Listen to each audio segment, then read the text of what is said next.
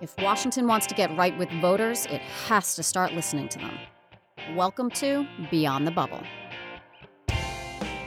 It's spring break, and I'm Kristin Roberts, Washington editor for the 30 news organizations all around America that together make McClatchy. Every week, we call the senior correspondents who live and work in political battleground states and ask them to open their notebooks for you to tell you about how voters are reacting to Donald Trump, the GOP Congress, and the actions coming out of this Capitol that affect your lives. But not this week. We were going to take our own little spring break, mostly because my kids are and I gotta get out of town. But how could we leave you hanging when some really interesting politics are at play in the states? So this week, something special. Political correspondent Alex Roarty is joining me to interview a Republican operative in Georgia, where a special election that should have been an easy GOP win is suddenly a nail biter. Is this the Trump referendum Washington has been babbling about, or is this a locally driven race? Let's get started. January 20th, the day the people became the rulers of this nation again. Our ideals and fundamental values are being attacked.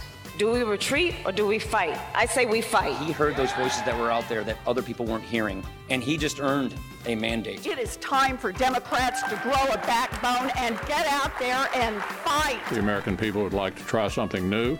We would like to see the country go in a different direction to change the course for America. He doesn't take this presidency seriously enough. So, to all Americans, hear these words You will never be ignored again.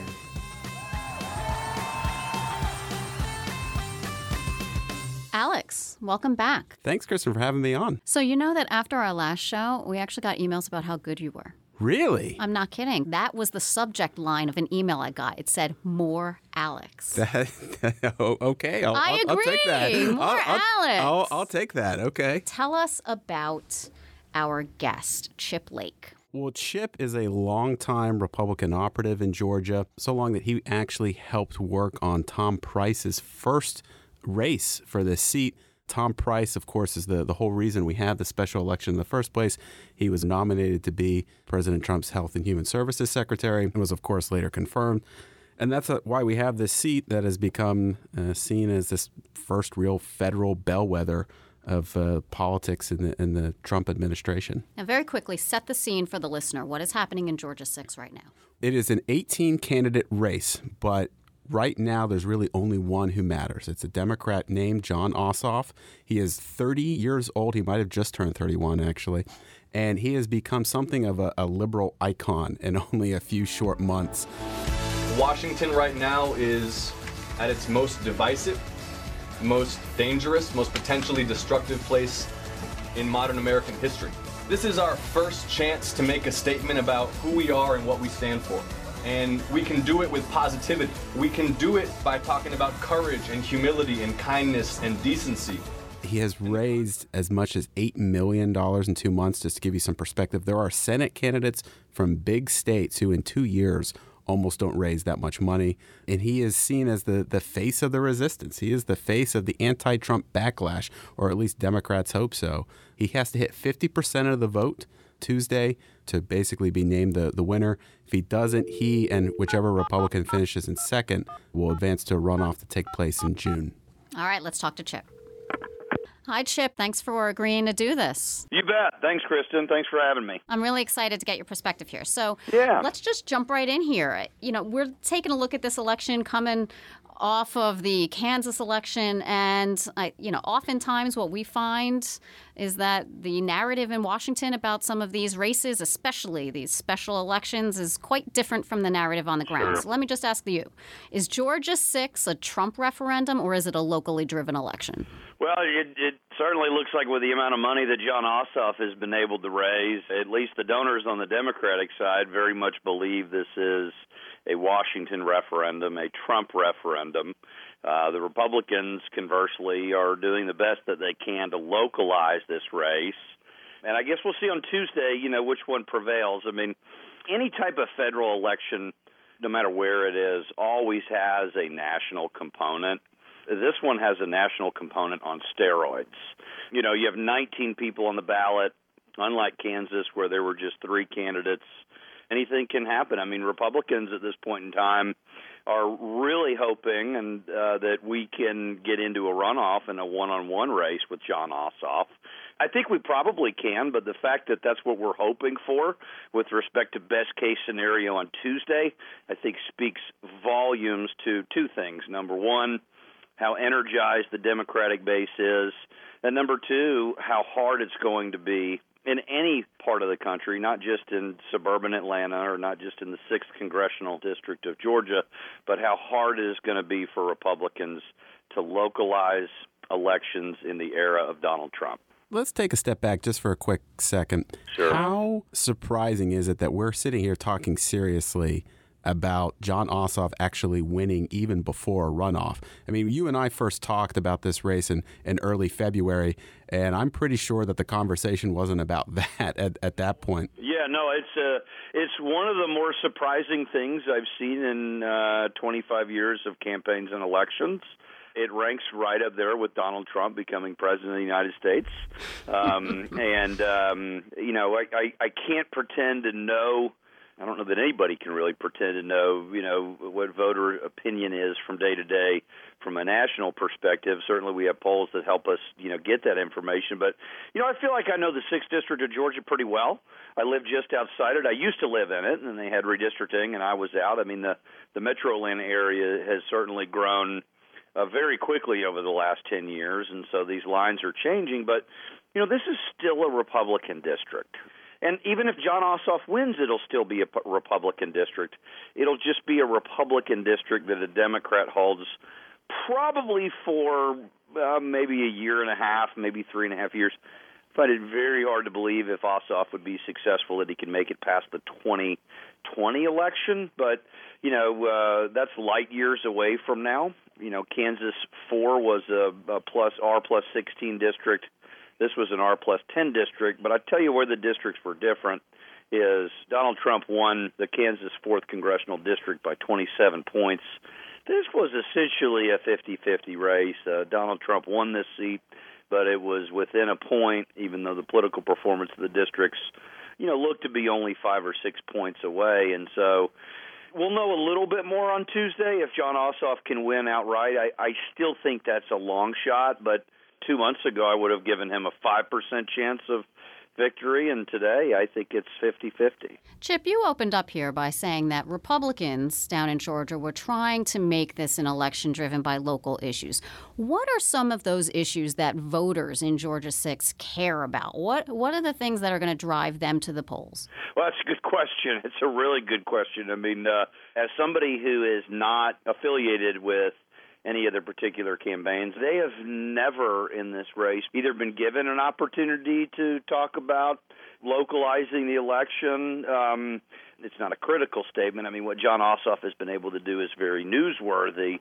But when I say localize the race, I mean, you know, uh, send somebody to Washington, D.C. that represents what the district represents and represents what the district wants from a philosophical perspective. And, you know, less and less people around the country are identifying with any particular political party. And, you know, I was asked a question yesterday, you know, what does it mean to be a Donald Trump Republican? Well, I don't know the answer to that question in today's day and age. I feel pretty good that I could have answered that question during the campaign, but let's be honest, this president hasn't been very consistent on policy since he's taken over. And so, in the age of Trump, we don't have a lot to base anything historically on. Mm-hmm. Um, you know, much like polls are a snapshot in time, special elections are as well.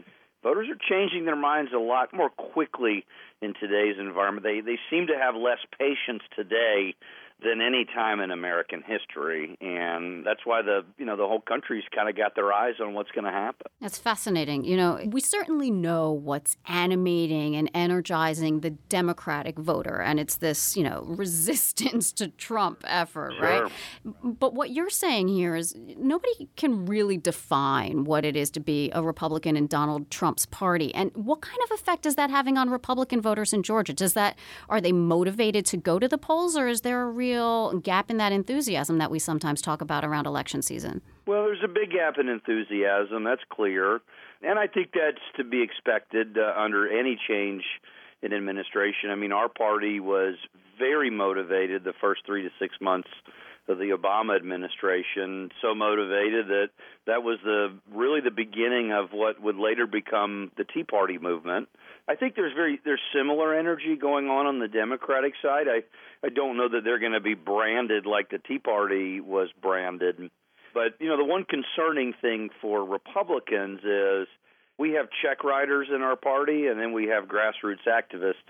And very rarely are the grassroots activists ever asked to write checks, and very rarely are the check writers ever asked to be grassroots activists. Mm-hmm. Historically, in the past, you know, something similar has existed on the Democratic side, but the fundraising alone for Jon Ossoff is something that I've never seen before in politics.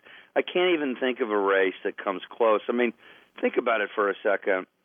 He's probably raised over $10 million today. The last report had him at 8.3 million. That's federal money. So that's not $100,000 checks at a time or $25,000 checks at a time. Those are raising money on very strict federal limits. You know, his average contribution is a lot lower than you would think. So my point is the grassroots in the Democratic base is not only motivated to get out and work to try to hold this president accountable, but they're writing 25 and $50 checks. And those checks add up over time.